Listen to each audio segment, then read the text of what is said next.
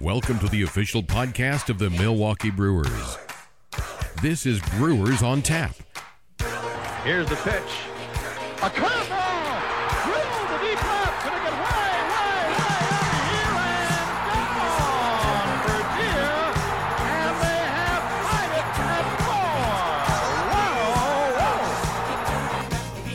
It's time to tap the keg with Lane Grindle. And hello, everybody. Welcome to episode number 158 of Brewers on Tap. Lane Grindle with you from Miller Park as the crew getting ready to wrap up their series against the Seattle Mariners this afternoon. And then, of course, the Pittsburgh Pirates coming to town this weekend.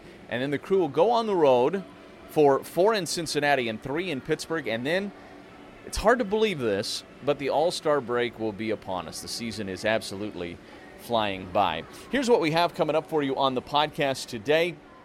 We are going to take a look at the All Star candidacies of Yasmani Grandal, Mike Moustakas, and of course Christian Yelich. The starters election is going on until later this afternoon. You still have time to get to the polls, and the polls, by the way, can be on your phone, they can be on your laptop, uh, wherever it needs to be for you. Go to google.com, you can vote. Go to your MLB app, you can vote. Go to MLB.com. Vote for these three guys to be starters in the All Star game in Cleveland coming up in July. Yasmani Grandal leads the major leagues in uh, almost all categories for a catcher outside of just a handful. And so offensively, he has as good of a claim as anybody. Here's, here's the situation on Yasmani Grandal. He leads the majors in walks, home runs, and he ranks among the leaders as a catcher in RBIs. He's second.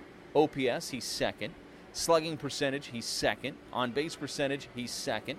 Total bases, he's second. Extra base hits, second. Runs, second. Hits, he's third. And batting average, he's sixth with a 287 batting average. If that doesn't scream starter in the All Star game, I don't know what does. Mike Moustakas is up to be a starter at second base in the All Star game. This is what he's done over his last 34 games. He's hitting 317, 13 home runs. Number 23 on the season came in last night's loss to the Mariners. He's driven in 22. He's reached base safely in 19 straight games as well. Mike Moustakas is the most deserving second baseman in the National League right now. Ketel is having a great year for the Diamondbacks, but I'm biased. I'm going with Mike Moustakas. And then, of course, Christian Yelich. What do you say about Christian Yelich? He's having a historical season. If he didn't start in the All Star game, something's wrong. I think it's safe to say Christian Yelich will be a starter in the All Star game. So get to the polls. Vote for those three guys over the next couple of hours if you haven't already, and make sure you do your part to help send them to the All Star game in Cleveland. Brewers probably going to have a couple of other candidates for the All Star game. The most notable one will be uh, Josh Hader. I think it's pretty obvious Josh Hader is going to have a great shot to be named to the All Star game as well when it is all said and done. And, beyond that, of course, you have Zach Davies and Brandon Woodruff who are having some good years uh, on the mound in the starting rotation. Um, whether or not they get named to the All Star game is, is, is, a different story, uh, but certainly guys that at, at, points during the season you thought really had put themselves in a position where potentially they could be All Stars as well. Lorenzo Cain's been dealing with a thumb injury. Um, that's kind of the other news that is coming down the line here over the last couple of days. He's been dealing with that thumb injury. He has had pain in it, and he's been trying to play through it. Uh, he finally decided to go to Los Angeles on the off day on Monday, get cryotherapy, and uh, get it frozen. Then he got a cortisone shot as well. And he's hoping to be back in the lineup this weekend for the Brewers. And hopefully, Lorenzo Cain can find that 2018 form where he was one of the best all around players in the National League. Still doing amazing things defensively as Lorenzo Cain, but he's had a hard time getting himself going offensively. 253 average, which is not terrible. Uh, not maybe to the Lorenzo Cain standards, but 253 is not. That's still a productive player in many ways. Uh, 19 doubles, that leads the team in doubles, so certainly doing a good job in that regard. I think maybe the biggest thing, though, is the on base percentage is down a little bit 314 on base percentage. He's uh, taken 24 walks this year. And Lorenzo Cain last year took a lot more walks as he ascended to the top of the lineup. He hit third in Kansas City most of his career. He ascended to the top of the lineup last year as a leadoff man for the Brewers, and he started taking more walks.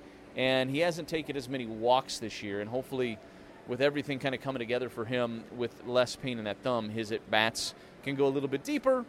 He can hit the ball a little bit harder, and with more authority, and hopefully he can draw some more walks as well. So um, that's kind of the other big news from an injury standpoint for the Brewers. Jimmy Nelson, of course, has moved to the bullpen through a couple of scoreless innings the other night against the Mariners in his first appearance out of the pen.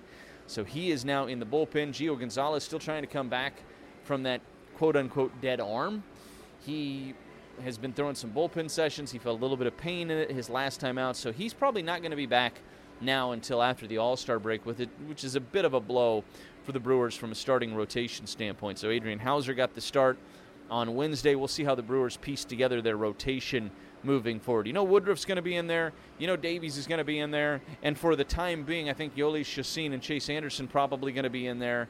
That fifth spot, is it Adrian Houser? Is it Freddy Peralta moving forward? Is it an Aaron Wilkerson? Uh, hard to tell, and we'll see what the Brewers end up doing with that fifth spot in their rotation while Gio Gonzalez is out. Here's what else we have for you. Brewers first round draft pick Ethan Small was in town this week. He signed his deal with the Brewers, and we had a chance to catch up with him and talk about his experience going through the Major League Baseball draft and now being a part of the Brewers organization. Braun sends it to left center and deep.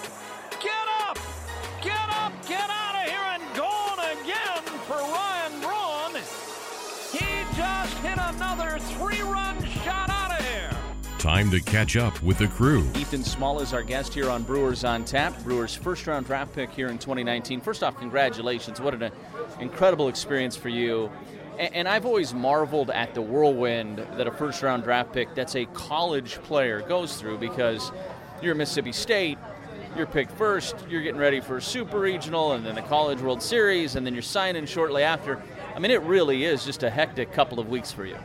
Right. Uh, like I was saying earlier, I just I got off a plane, packed up, got on another one, came here, and I'm about to get on another one, go back home and pack up and go out again. So, um, but Mississippi State has prepared me for that. Um, just as far as like the going to college, getting a degree, um, kind of maturing like that, and uh, just the whirlwind. It's been crazy, but it's also been really fun, and uh, just really excited to get out there and start playing baseball. One thing that a lot of uh, our listeners maybe don't know about you is that over the last two years, you've gone through some coaching changes at Mississippi State. I mean, back-to-back College World Series appearances, but but you've gone through some transition there. How, how can that help you as you get ready to play for a lot of different people as you work your way up through the system? Right. I think having a lot of, I mean, I think I counted up one time, and I've had 20 different coaching figures in my four years at Mississippi State. And you see that where people were like, well, that's chaotic. How do you have any sort of consistency? And the biggest thing is with us older guys in my class, we took it as, well, we see all these different coaches, we see these different philosophies. Let's kind of put them together and see what works for us and kind of create what we like to do. And then Coach Lemonis came in and basically just gave the program stability. Um, and the biggest thing for us, we wanted a tight schedule. We wanted everything to be on time. We wanted to get our work done. And you know, of course, then you're a student too, so you got homework to do and everything like that. And this past year was phenomenal. Our new coaching staff handled it really well, and uh, it's a very tight run ship now. What was your contact like with the Brewers before they selected you? And take me through that night, the emotions that you feel, knowing that this could be the night my name gets called, and my life basically gets changed forever. Right. Um, it's kind of funny because a few picks earlier than 28, um, it was like, well, maybe maybe this will work out, maybe it won't. It's like a 50-50. Didn't work out. I actually went back up to my room and I was like, man, I don't know if it's going to happen. And uh, as far as like communication with the Brewers, I didn't have a whole lot. Um, of course, Dustin, my agent, pretty much called me. He was like, hey, um, Brewers going to take you here for this. Do you want it? And I was like, uh, yeah. What do you What do you mean? Was like, it's a first round pick. And then, of course, you know it's going to happen. I walk back down to my family, and uh, of course they have no idea. They're just sitting there talking. We're like, who's still on the board? Who could they pick? You know, and all that. And I'm like, hey, it's like, where's pick 28? I did because at that point I didn't know where we were, and 27 just happened, and they're like, oh, we're on pick 28 now, and I was like, okay, watch. And uh, then it happens, and you finally see it, and it's just so rewarding. Um, everybody's screaming, hooping, and hollering, and uh, it's just exciting. And it's such a big relief too to kind of have it out of the way and then focus on pitching, kind of helping the team win. I, I look at you, and you, you had Tommy John surgery, which has now become a surgery in baseball for pitchers that it's pretty much commonplace. I mean, uh, most guys go through it at some point in their careers. They're probably lucky if they don't. It, it's a little bit like the ACL used to be uh, in, in, in, guys' knees, where it was this hard surgery to overcome, and now guys come back and they're stronger than they were before, and that's really been the same thing with Tommy John. How did that experience, one, make you more mentally tough on the mound? Two, uh, not take anything for granted, but also three, how did it how did it change you as a pitcher?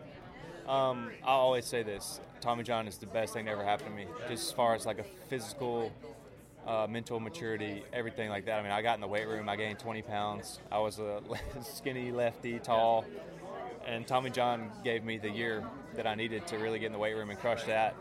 Um, and then just like the, the running on the tracks in the summers, I stayed in Starkville and worked out with the freshmen, and the runs they do are awful. Trust me, it wasn't any fun, but the biggest thing with those runs and you know running until you almost throw up and doing those types of workouts, I mean, it just makes you really tough.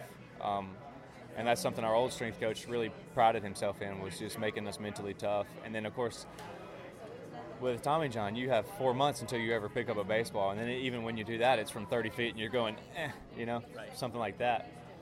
And uh, really, it's like I'm sitting at home by myself. Everybody else is on the road traveling, playing ball, and I'm watching it on TV. So for me, it was like, I hate this. I don't like this. I want to play. And then at, at that point, it's just that I, I wouldn't even call it motivation. It just makes you really driven um, and inspired to just you know attack it and come back the best way you can. Because when I was coming back, it was uh, Ethan might get us 10 innings this year, and he might get us 40 innings tops, and maybe a back end of the bullpen guy. And I said, no. I was like, that's not who I am. I was like, I knew what I could be. And really, the big thing was just off of Tommy John. I wanted to prove that and show everybody wrong, and you know, just give it my best shot and attack it with everything I had. You have a lot of swing and miss in your fastball. That's probably what you're most known for in terms of your repertoire. You, I've heard people talk about your extension being a big reason why. What, what do you think makes your fastball so effective? So you hear a lot of infatuation with the, the spin rates, and yeah. uh, but I think the biggest thing is there's there's a big time extension number on it, and then there's another stat called vertical break, and I want to say of course, somebody might pick me on this. I want to say big league average, if somebody I've heard from told me right, is like 15 to 18, mm-hmm. and mine sits around 22 to 23. So basically, all that means is just maybe more research has to be done. But what what I would guess is that as far as like how gravity works and how a pitch naturally would sink, mine fights that and maybe even goes up a little bit just because of that effect it has, and the axis is 100% spinning efficiently. Um, so what a hitter might see is, you know, instinctually expect it to drop a little bit, and mine just doesn't do that. You sound like a front office guy right now. Is that something that you want to do down the road? It sounds like you are into the analytics and you've studied that stuff. I'm so into analytics, it's not even funny. And especially with the labs I've seen here and what I what it sounds like I'm about to take a dive into, I'm really excited for that.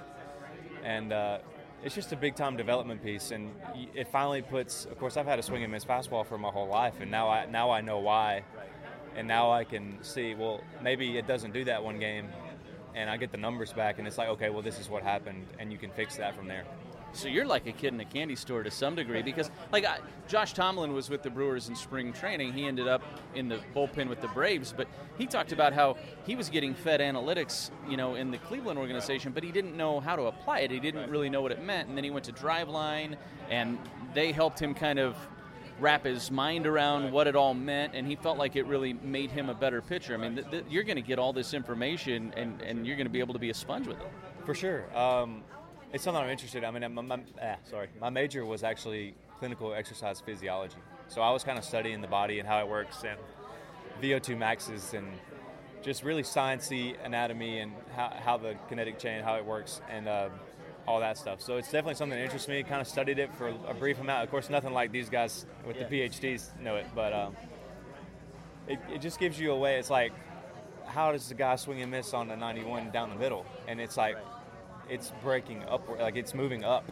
And then you know you throw a changeup where the bottom falls out of it, and you get these two planes going, and then you challenge hitters vertically, and that's kind of been my bread and butter and how I've had success. Fascinating stuff. Once again, congratulations. This is a, a cool experience for you. Soak it all in. I know you're going to go to Arizona first for a little bit and then probably end up in Appleton with the Wisconsin Timber Rattlers this year. Uh, it's going to be fun to watch you uh, make your way up through the organization. Yes, sir. Thank you. Thank you so much.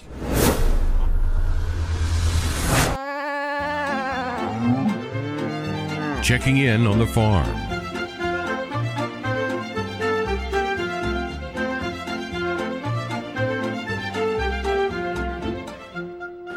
All right, as we check in on the farm this week, the Brewers AAA affiliate, the San Antonio Missions, they have been red hot pretty much all season long. 49 and 30 now on the season, 19 games above 500. They lead the Pacific Coast League's American Southern Division by two and a half games.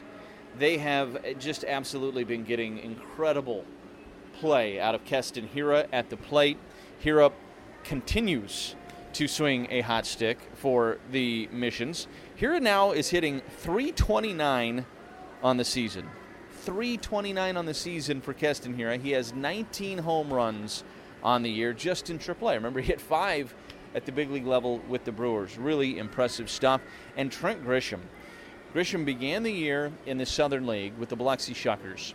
He's still just 22 years of age and he was on his way to potentially being the Southern League Player of the Year. That was kind of the season he was putting together through the first half of the year for the Shuckers, and he has been since promoted to San Antonio, and he has not slowed down one bit. Grisham's reached base in four of five trips at the plate on Wednesday for the Missions. He went three for four, had a pair of doubles, had a walk.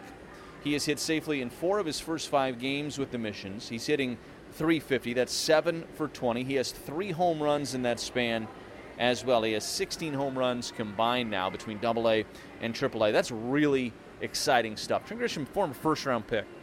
He was a guy that maybe with prospect fatigue or whatever else that people had kind of forgotten about. They had written him off a little bit, having to repeat Double A for a third year. But Grisham getting it done this year and having himself a big time season, and he is going to be rising in that Brewers top 30 prospect list. I think you're going to see Grisham take a big step in that direction. So it's been encouraging. Bubba Derby also pitching pretty well. He threw very well Wednesday, six innings, three hits, one run. It was not earned, and five strikeouts. Uh, the Missions, by the way, lead the Pacific Coast League in ERA with a 3.65 ERA uh, on the season as a team. Double A Biloxi, of course, they won the first half of the Southern League South. They are three and four in the second half, so they're in fourth place right now in that South Division.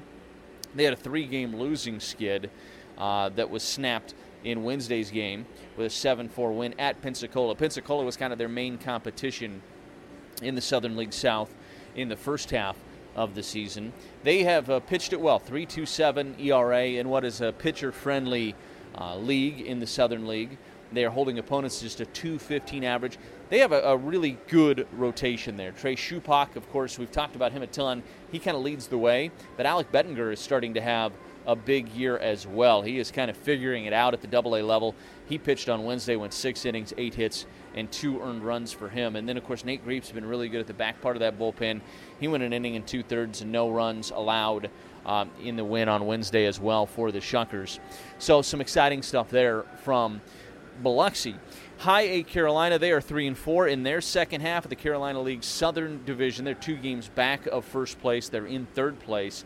They have dropped three in a row after they won their first three, or their previous three, I should say. They lost 5 3 to Down East on Wednesday. Aaron Ashby, who had been downright dominant his first two times through the rotation since being promoted from Wisconsin, he had his first little hiccup, so to speak, of the season on the mound for Carolina. He went five and two thirds, gave up four earned runs, three walks, and five strikeouts. He had gone 14 and a third in high A prior to that for the lefty without giving up a run. He had been downright dominant. So his first kind of human performance of the season in high A. Rodrigo Benoit has been really good this year for the Mudcats out of the bullpen. He went an inning and did not give up a run in that one. Uh, in low A, the Wisconsin Timber Rattlers, second place in the Midwestern League Western Division over their second half. They're off to a good start, four and two. They recorded their ninth shutout of the season on Wednesday, and their second and as many wins, four nothing over Cedar Rapids on the road. Justin Jarvis, six and two thirds, three hits, no earned runs, and. Uh, Justin Jarvis is starting to put together a, a nice season as well for Wisconsin. He's only 19 years old, so this is a big level for him at 19 and he's 2 0 with a 3.97 ERA. So, um, pretty exciting stuff there as well from the Wisconsin Timber Rattlers. The Rocky Mountain Vibes have begun their season. They're 4 and 7 to start their year. They gave up 12 runs on Wednesday night. That was a season high for them. They have uh, Micah Bello, who has gotten off to a good start for them, and a handful of other youngsters. There's going to be more guys joining that team over the next couple of weeks as uh, draft picks continue to sign for the Brewers. Going back to AAA momentarily, the Brewers do have a handful of All Stars that'll be representing the missions in the All Star game. Uh, catcher David Freitas, second baseman Keston Hiura, uh, Jay Jackson, the right handed pitcher who has had a cup of coffee this year with the Brewers at the major league level, and the same story for Tyler Saladino, the uh, utility man for the Brewers. They're all going to be representing the missions on the uh, Pacific Coast League All Star team next month. That AAA All Star game will be on July 10th at Southwest University Park in El Paso, Texas. So that should be fun and that should be exciting. And congratulations to those gentlemen for making the All Star team for the Pacific Coast League. That is our look around the farm. We're going to look at what's coming up now. Here's what's on tap. All right, here's what's coming up for the Brewers over the weekend. A bunch of promotions against the Pirates uh, during this homestand, the back part of this homestand, and on Friday, 7:10 start. That's the trucker hat giveaway. It's presented by Experience Fitness. First 10,000 fans are going to get this really cool trucker hat with the Brewers logo on it. Has kind of a light blue panel and a royal blue uh, mesh netting, if you will, uh, snapback. It's pretty cool, and I think you're going to want to get your hands on it. That's also a student night on Friday night. That's $10 terrace reserved or $15 Loge bleacher tickets uh, for high school and college students on Friday night. That's, of course, courtesy of American Family Insurance. And, uh, of course, uh, you're looking at for Saturday. That's a 7:15 start. It's Brandon Woodruff on the mound against the former Brewer Jordan Lyles in that matchup. Theme night ticket package as well. Milwaukee Chicks 75th anniversary. Fans who purchase a special Milwaukee Chicks 75th anniversary ticket package are going to receive a Milwaukee Chicks 75th anniversary hat. Plus, a portion of the proceeds from all ticket package is sold will be donated to the All American Girls Professional Baseball League Players Association. It's also Girl Scout night. Girl Scout troops will enjoy specially discounted ticket packages and have the opportunity to participate in a pregame parade. And then on Sunday, that's a 110 start, and you're going to want to be there for that one because it's a Prince Fielder bobblehead presented by American Family Insurance. All ticketed fans will get that Prince Fielder bobblehead. Zach Davies on the mound against Trevor Williams for Pittsburgh in that matchup. Then the crew goes on the road, and they will not be home until after the All Star break. That's going to do it for us. Thank you so much for joining us for episode number 158 of Brewers on Tap. It's been a pleasure coming to you. Hopefully, the Brewers have a handful of starters in the All Star game the next time we talk to you, which, by the way, will be in Cincinnati on the 4th of July. Have a good one, everybody.